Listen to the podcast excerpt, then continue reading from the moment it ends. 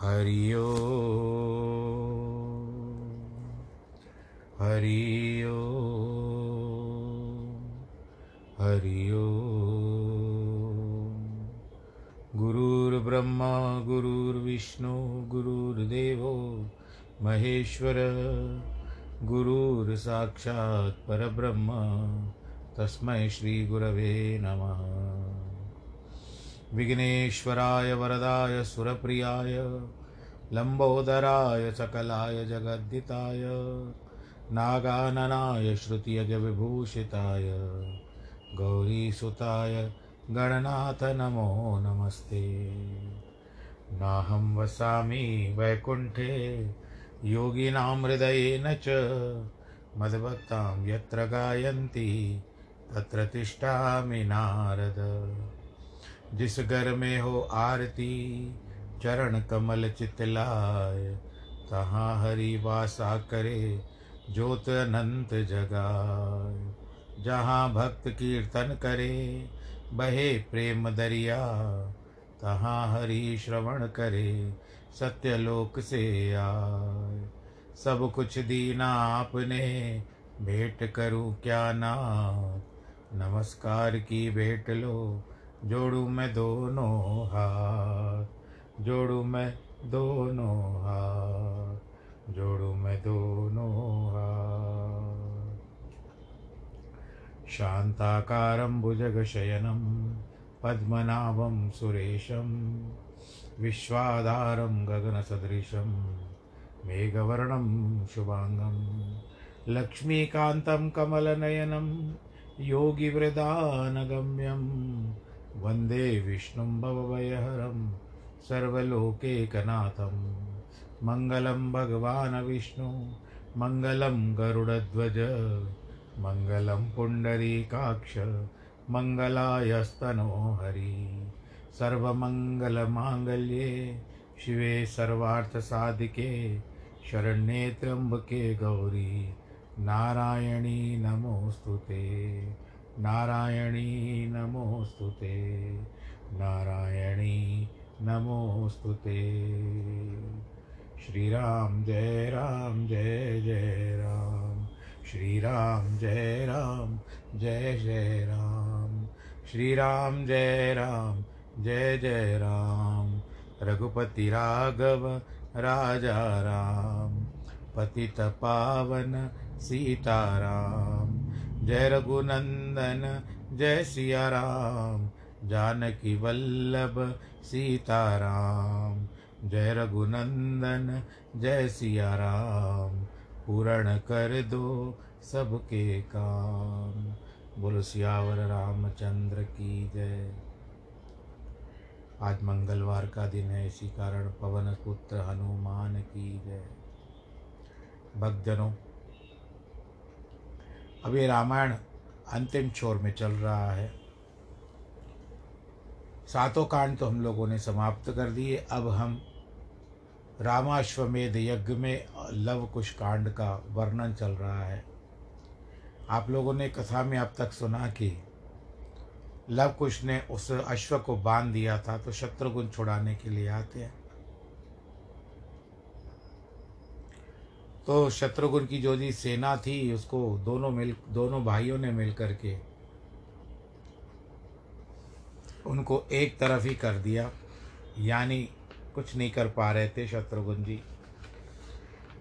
तब एक ही एक प्रचार कर हने सकल रणशूर, आए तब रघुपीर पर वीर पर कायर करनी धूर सियावर रामचंद्र की है एक एक को ललकार कर सब शूरवीरों की लड़ाई में संहार कर दिया, तब ये सब कायर अपनी करनी को भूल करके। रामचंद्र जी के पास आए। रघुनाथ जी ने उनसे समाचार पूछे तो सबने शत्रु गुणों का बखान किया, शत्रु के गुणों का बखान किया। कहते हैं, युद्ध करने वाले मुनि कुमार है। यह सुनकर रघुनाथ जी व्याकुल हुए। फिर धीरज धर कर सबको बुला करके कहा, भाइयों, तुम सब लक्ष्मण के साथ जाओ और बलपूर्वक मुनि के बालकों को बाँध लाओ। उसको किसी प्रकार से मारना नहीं, पुर में ले आना, क्योंकि वो ऋषि कुमारों को मारना उचित नहीं है। लक्ष्मण के संग अपार सेना चली। शीघ्रता से जहाँ संग्राम हो रहा था, वहाँ आई। योद्धाओं को युद्ध भूमि में जाकर देखा। मानो सब मूर्छा खा करके पड़े हुए। तब लक्ष्मण ने उन कुमारों से कहा, बालक हो, तुम प्राण लेकर अपने घर जाओ। सूर्यवंश देवता ब्राह्मणों का पालन करता है। हे बालक, तुम आँख आँख ओट हो जाओ। तुम्हें देखकर मेरे शरीर में क्रोध बढ़ रहा है। कि सुन लक्ष्मण के वचन तब, बेहन से बालक वीर, अनुज विलो कहो जाए अब। प्रबल महारण धीर सियावर, रामचंद्र की जय। वो लक्ष्मण के वचन सुन करके दोनों वीर बालक हँसते हैं। कहते हैं, महावीर महारणधीर तुम अपने छोटे भाई की देख करके लजाते नहीं हो? हालत देखो कैसी पड़ी है। घर जाओ। लक्ष्मण ने ये वचन सुनकर धनुष हाथ में चढ़ा लिया और बोले वेश देखकर बालकों को मुनि पुत्र जान कर, कुल की मर्यादा का विचार कर करके मैं मन में संकोच कर रहा हूँ। हे शट, तुमको अपने सहायक को बुला लो। केवल तेरे ही मारने से भलाई नहीं होगी। सुनते ही कुछ ने कठिन बाण चढ़ाए, जिससे पृथ्वी घबरा गई। बाण छूटते ही आकाश में छा गए। जिन बाणों ने से सूर्य भी छुप गया, शत्रु को प्रबल निहार कर लक्ष्मण जी क्रोध कर चले और व्याकुल नहीं हुए, संग्राम में रथ आरोपण कर दिया, यानी ठहरा दिया। ये महाराज, उनके बाण आपस में एक दूसरे के बाणों को काटते हैं, अनेक प्रकार के कौतुक करते हैं। लक्ष्मण जी ने झपट कर एक गदा बड़े वेग से मारी, जिसे कुछ अत्यंत व्याकुल होकर मूर्छित होकर पृथ्वी पर गिर पड़ा। कि मूर्छित कुश ही निहार के दाए लव कर शोर, आवत ही शर अरहने परे न भई, मई बल ज़ोर। सियावर रामचंद्र की जय। कुश को मूर्छित देखकर लव बड़ा शब्द काटते हुए आ गया और आते ही एक बाण लक्ष्मण की छाती में मारा, जिसके वे अपने बल के प्रभाव से पृथ्वी में नहीं गिरे। फिर दोनों मल युद्ध करने लगे, जिसको कुश्ती कहते हैं। सुखपूर्वक लड़ने लगे, हार नहीं मानते थे। युद्ध करने में अनेक उपाय करते हैं, मारते, भिड़ते हैं, बड़े बल से युद्ध करते हैं। सब सेना को व्याकुल और मरा हुआ समझकर लक्ष्मण ने अवधनाथ श्री रामचंद्र जी का स्मरण किया और लव को बाण मारकर भूमि पर गिरा दिया। सो वह भी व्याकुल होकर मूर्छित होकर गिर पड़ा सीता और वाल्मीकि जी के सुंदर चरणों का स्मरण कर, मूर्छा से उठ करके शुभ, कुछ शीघ्र आए और लघु भ्राता को व्याकुल हुआ देख करके योधा मन में अत्यंत ग्लानी मानकर चला। लक्ष्मण जी ने देखा कि बहुत अच्छा वीर आया है। धनुष बाण को लेकर आगे आए। मेघनाथ ने वैरी लक्ष्मण जी से जो बाण मारे, उन सबको बालकों ने काट करके अलग कर दिया। कि राम अनुज विस्मित विकल देख सकल आरात, सिय त्याग और होश बढ़, सोच बढ़, प्राण देन वर बात सियावर रामचंद्र की जय। इस प्रकार बालकों को बलवान देकर लक्ष्मण जी विस्मित हो गए, व्याकुल हुए। सीता जी के त्यागने में, त्यागने का मन में बड़ा शोच हुआ। प्राण त्यागना ही अच्छा लगा। तब इसी अवसर में कुश ने बड़ा क्रोध कर ब्रह्मास्त्र धारण किया, जो वाल्मीकि जी ने सिखाया था। जिसके छोड़ने से पृथ्वी, आकाश, पाताल कोई नहीं बच सकता। उस बो के करने वाले प्राण को, बाण को उस जगत में जानता है कि ब्रह्मा, विष्णु, महेश उसका सम्मान करते हैं। सो ताक कर लक्ष्मण जी के हृदय में कुश ने मारा, जिसके लगते ही लक्ष्मण पृथ्वी में गिर पड़े और अचेत हो गए। संपूर्ण सेना भाग चली, अयोध्या में जाकर के पुकार की और सारी बात वर्णन करके बताई। कहते नाथ, इस प्रकार उस कटक का संहार, यानी दल का संहार हुआ है। हमने सब अपनी आँखों से देखा है। हे देवराज दोनों सुंदर बालक किशोर अवस्था वाले हैं। ऐसा लगता है कि जैसे आपकी परछाई हो। वे बालक सिर पर सुंदर लटूरियाँ धारण कर रहे हैं और ऐसे योद्धा है कि हम वर्णन नहीं कर सकते। कि भरत ज़ोर कर कहो तब वचन अमित विल खाए। सिय त्याग फल दीन विद, प्रभु कई देख जाय सियावर रामचंद्र की जय। तब भरत जी ने दोनों हाथ जोड़कर अत्यंत व्याकुल होकर के वचन कहे, यह विधाता ने जानकी के त्याग का फल दिया है प्रभु। यह सुनकर के रघुनाथ जी बोले, भरत, तुम ही जाकर के देखो। हे भ्रात, तुम युद्ध में, युद्ध से जी में हार गए हो। मतवाले हाथी घोड़े और रथ तथा सेना तैयार कराओ। हारना मत। आपको पता है ना, मन के जीते जीत है, मन के हारे हार। रघुनाथ जी के तीव्र वचन सुन करके भरत जी को लज्जा आ गई। और उनका सम्मान किया। हनुमान अंगद को, जो पहले मित्र थे, उन सबको बुला लिया। जामवंत वानर राज सुग्रीव, विभीषण द्विविद मयंद, नील, नल, जो भूषण है, उनको साथ ले शत्रु को मार या युद्ध से भागा कर हेतात तुम दोनों भाइयों को साथ ले आओ। यह सुनकर भरत जी माथा निभा करके, संग में महासेना लेकर के आए। हृदय में महाक्रोध उपजा। युद्ध स्थान में आकर रुद्र की सरिता यानी खून की नदी को बहता हुआ देखा।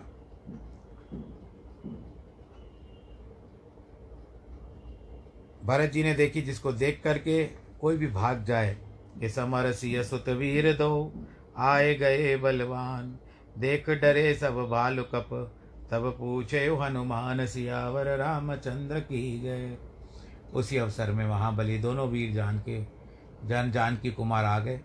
उनको देखकर सब रीछ वानर डरने लगे। तब महावीर जी पूछे, पूछते हैं कि, हे बालको उन तुम्हारे माता पिता को धन्यवाद है, जिन्होंने तुम जैसा पुत्र उत्पन्न किया है? तुम दोनों सुंदर कुमार, घर को चले जाओ। यह समाचार समर में विमुख होने के सुनकर लव कुश अधीर हो गए। महावीर जी से कहते,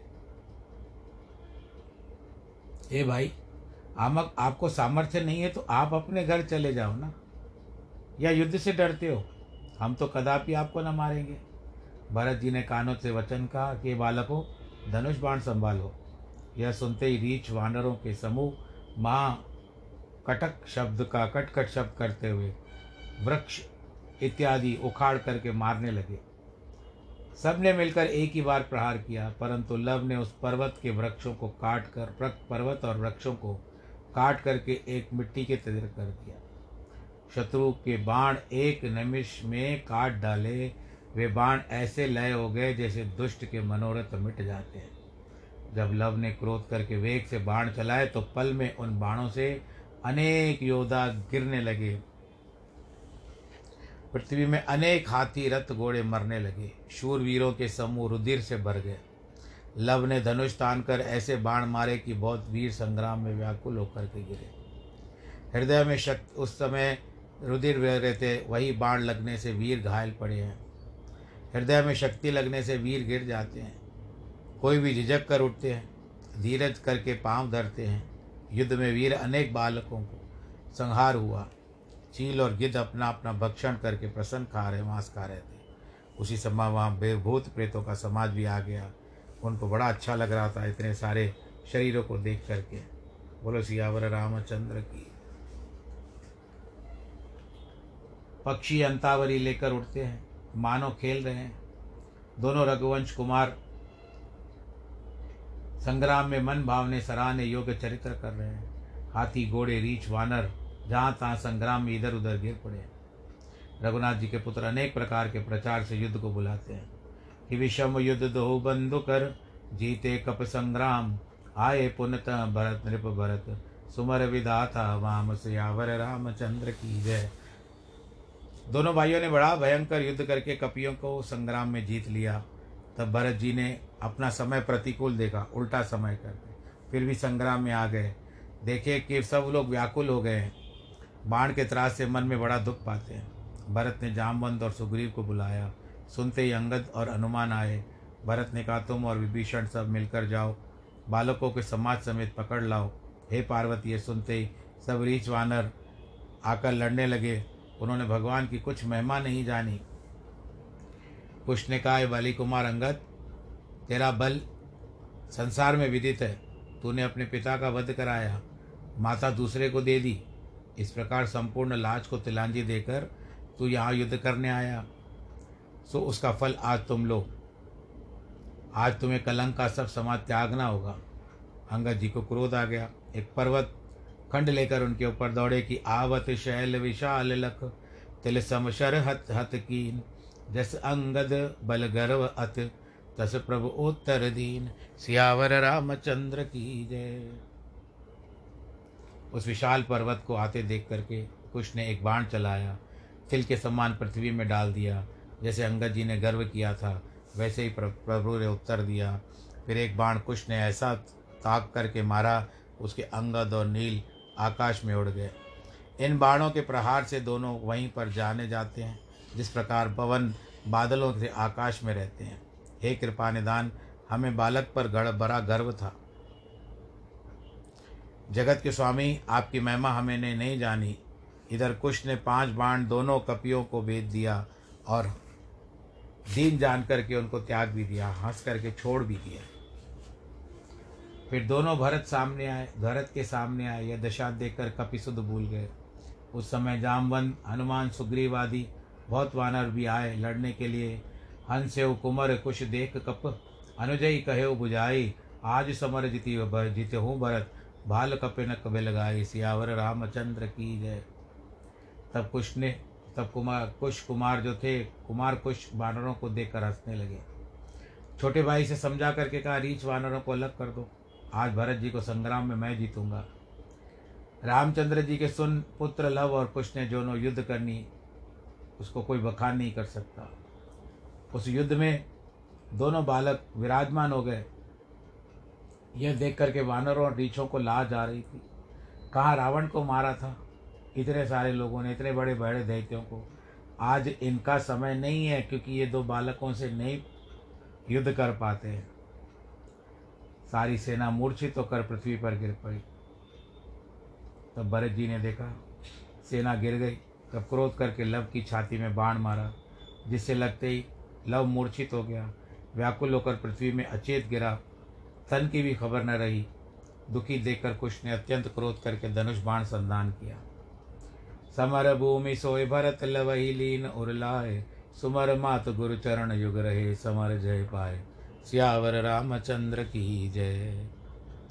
चार दूत जो युद्ध के समाचार देने आए थे, उन्होंने भरत के साथ ये दशा देखी। विदित होता है, मानो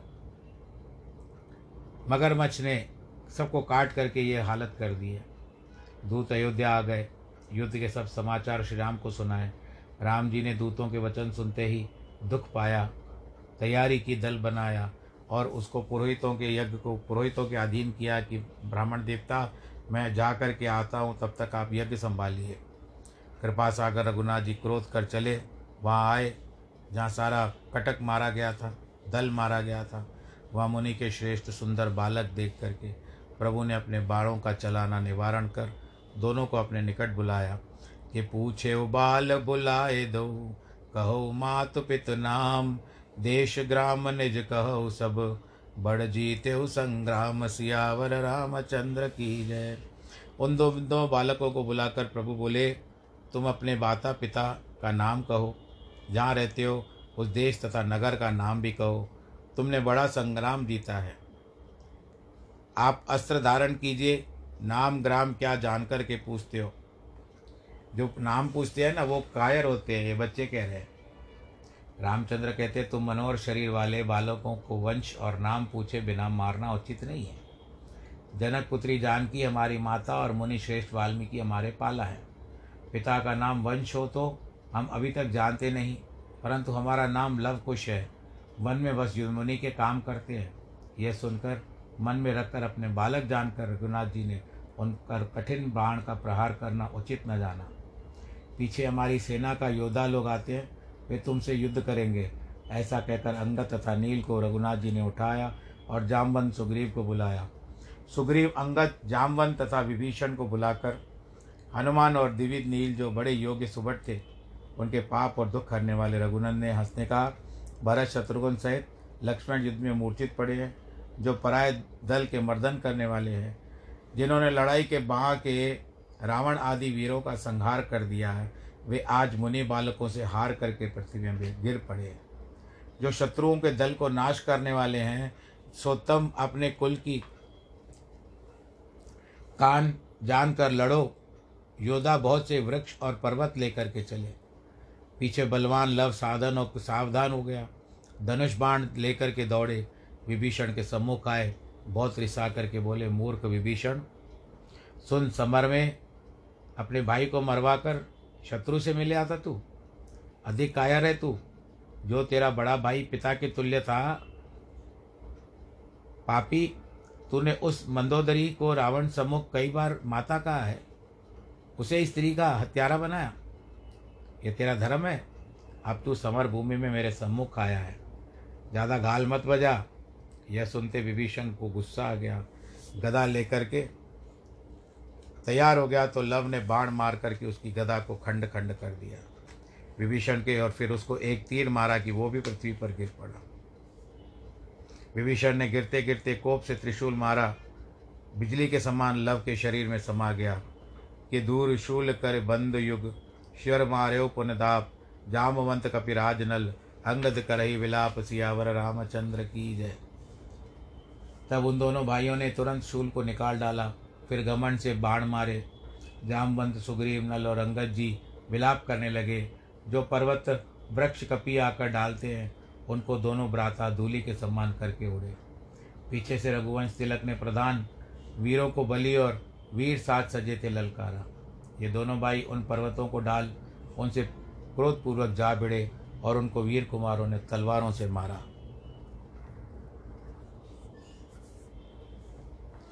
बालक त्रिभुवन बलि जीत सके नहीं कोई। चलो प्राण दीजिए समर, अमर जगत नहीं जोए। सियावर रामचंद्र की जय। पलिय तिलोकी में भले बड़ी बलि बालक है। तब तो अनेक बलि योद्धा रीछ वानर आए। धनुष बाण बांधने लगे।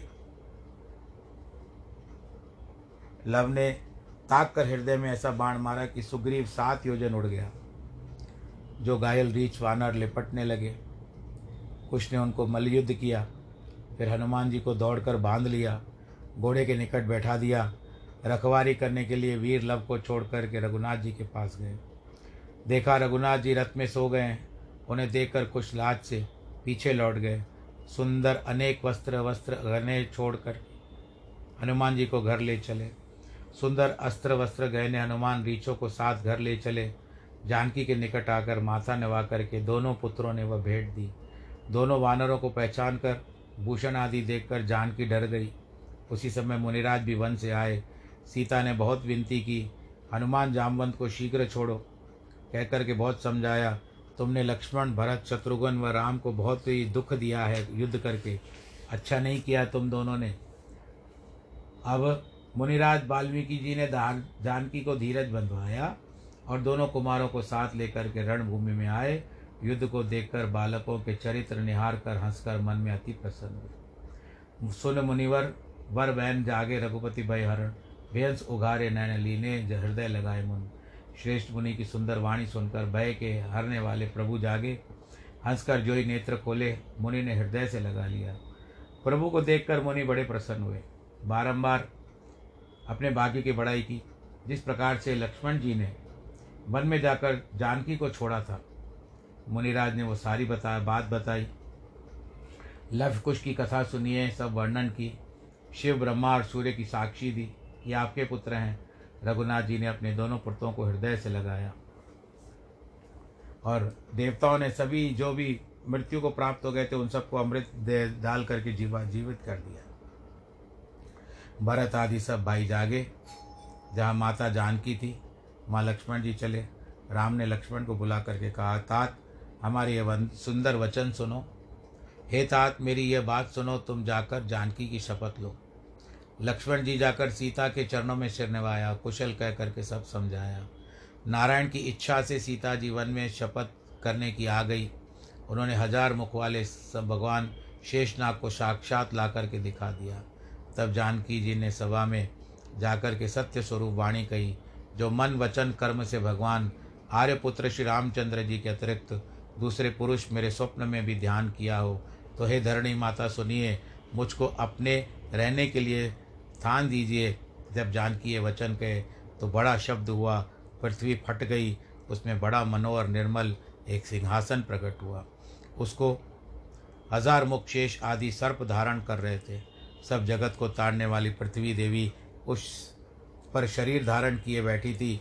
उसको देख कर के जानकी तुरंत उनको गोद में बिठा लिया। और सावधान देकर के आशीष दी कि पुत्री, तुमने बड़े दुख सहे हैं। हमारे लोक में चल करके सुख भोगो, क्योंकि माता जानकी पृथ्वी से उत्पन्न हुई थी ना इसी कारण।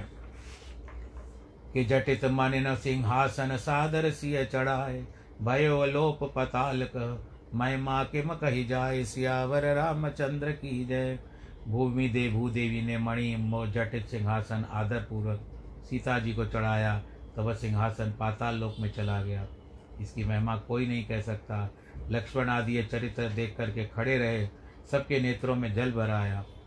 श्री रामचंद्र जी ने विचार किया, सीता हमारे मन की जान गई। रामचंद्र ने वहाँ क्रोध करके पृथ्वी से कहा, जानकी को लौटा दो, नहीं तो तुमको खंड खंड कर दूँगा। तो ब्रह्मा ने आकर समझाया, ऐसा ही होना था। अब आपको भी परम धाम चलने की तैयारी करनी चाहिए। पुत्रों सहित प्रभु अयोध्या आए। शुभ यज्ञ पूर्ण करके अनेक दान दिए, जिस प्रकार देवताओं ने आज्ञा दी, प्रभु ने करोड़ों करोड़ों प्रकार से वही किया।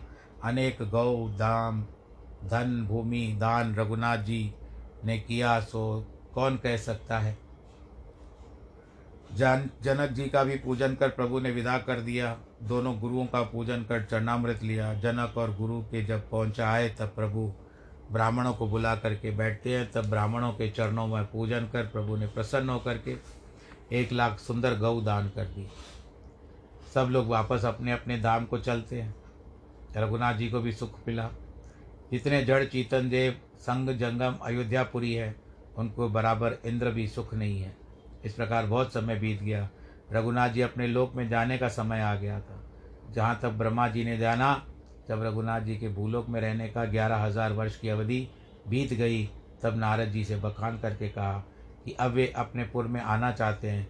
फिर धर्मराज को बुला करके ब्रह्मा जी ने कहा, रघुनाथ जी से कहो कि अब अवधि बीत चुकी है। जब ब्रह्मा जी ने बहुत सी विनती की तो धर्मराज जी के हृदय में रघुनाथ जी रख चले। आयो यम रघुवीर मुनिवर वेश बनाए, तेज पुंज सुंदर तरुण कुटर, कटिमृग चरम सुहाई, सियावर रामचंद्र की जय। आज लगता है कि थोड़ा सा दो चार मिनट ज़्यादा चलेगा क्योंकि लगभग समाप्त होने को आया है। तो यमराज मुनि वेश बनाकर श्री रामचंद्र जी के नगर में आए, जो तेज और सुंदर युवा अवस्था युक्त थे। कमर में मृग चर्म शोभित था। उस समय लक्ष्मण जी द्वारपाल जान करके उनसे तपस्वी अत्यंत कोमल वाणी द्वारा कहा श्री रामचंद्र जी ने हमारे आने को, हमारे आने का समाचार कहो। लक्ष्मण ने खबर अंदर भेजी। रामचंद्र जी मुनि का आगमन सुनकर स्वयं द्वार पर आए। यह सुनते ही रघुनाथ जी मुनि को देखते प्रभु श्री रामचंद्र जी ने प्रणाम किया। आदर से उचित वचन कहे, फिर आसन पर बैठ कर के अर्घ्य दिया। हे सर्व कृपा सागर सूर्य तिलक रघुनाथ जी, सुनिए, मैं मुनिवर का वेश धारण करके आया हूँ। मैं समाचार उस समय कहूँगा जब स्थान में मेरे और आपके सिवा कोई नहीं, तीसरा न होगा। अगर तीसरा सुनेगा तो उसका नाश हो जाएगा। जो मेरे और कहे वचन को सुनेगा, उसको श्राप दूँगा। शिव ब्रह्मा आदि सुनेंगे तो उनको भी श्राप दूँगा। तब रघुनाथ जी ने कहा, सुनो लक्ष्मण, तुम द्वार पर खड़े हो जाओ।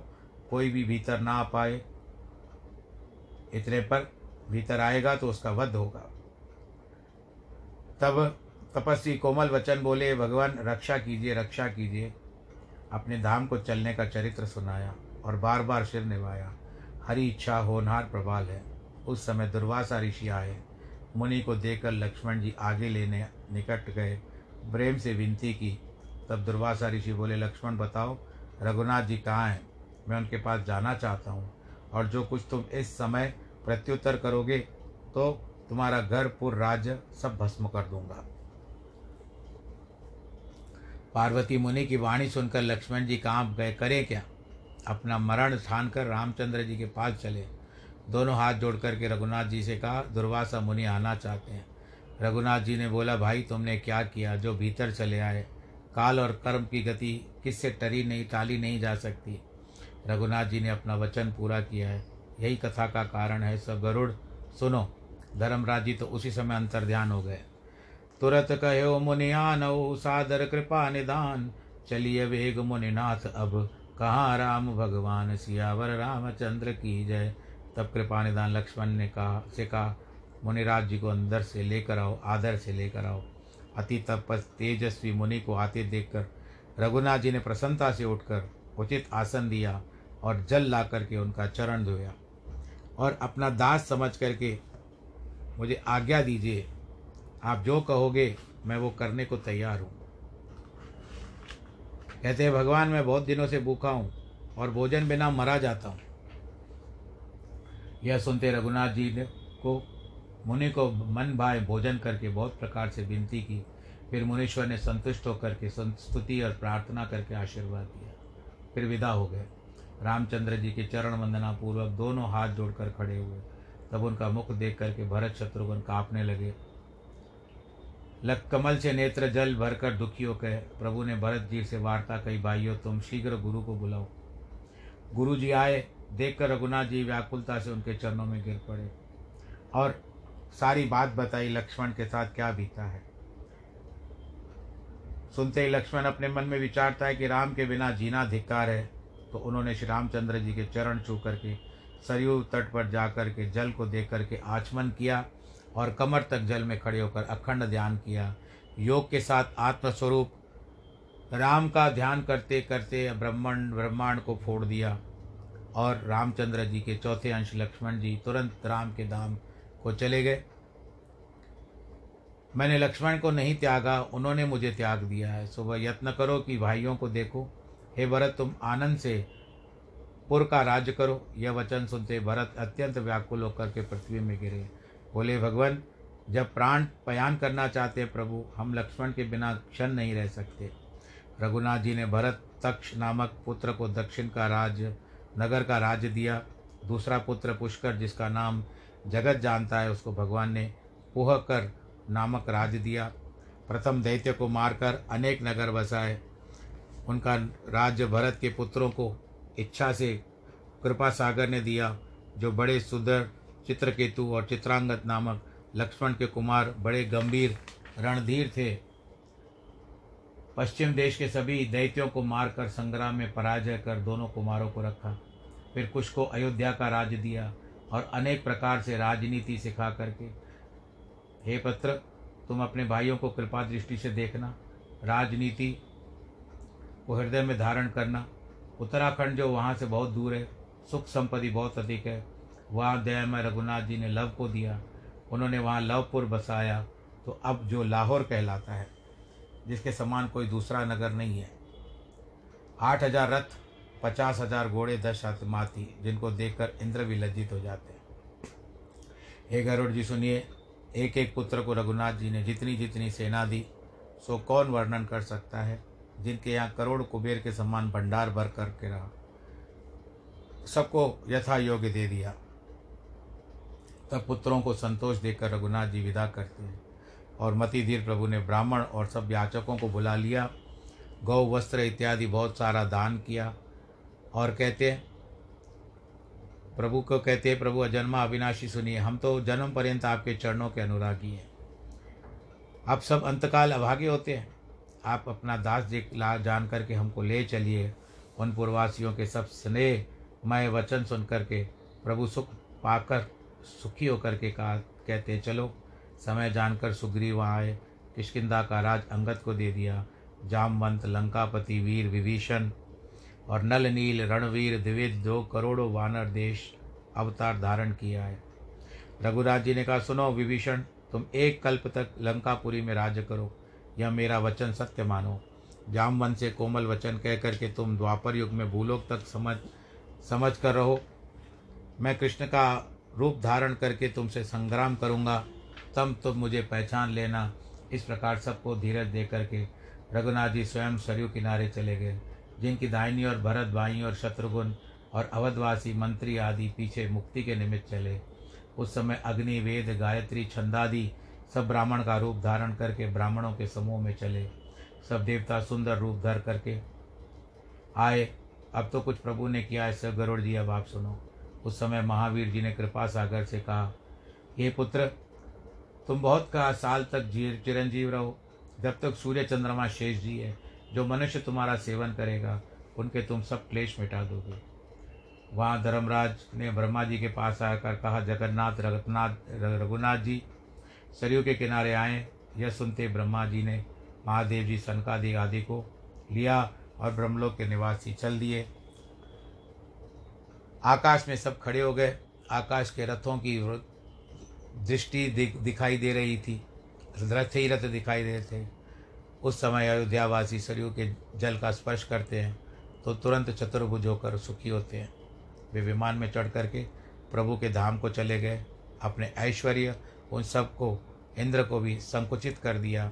वेद का उच्चारण करते भरत भरत जी प्रसन्न होकर आदर से हँसते श्री रामचंद्र जी के स्वरूप में मिल गए। जल का स्पर्श करते ही शत्रुघ्न भी आदर से पद्मवन के राजा हुए। वानर आदि के सब सेनापति भगवान को हृदय में रखकर अपने लोक को चले गए। सुग्रीव प्रभु के पद को बारंबार स्मरण करके सूर्य लोक को चला गया क्योंकि वो सूर्य के पुत्र थे। इस प्रकार देवताओं सहित रघुनाथ जी जल के समीप आकर ब्रह्मा जी के प्रति ये वचन कहते हैं कि एक मास तक अब आप तक सरयू तट पर रहो। जो कोई जीव हमारी पुरी में आए उसको हमारे धाम पहुँचा दो। ऐसा सुंदर विमान जो ऐश्वर्यपूर्ण हो, उस पर चढ़कर साकेत लोक आवे, निर्वाण पथ को प्राप्त हो जाए।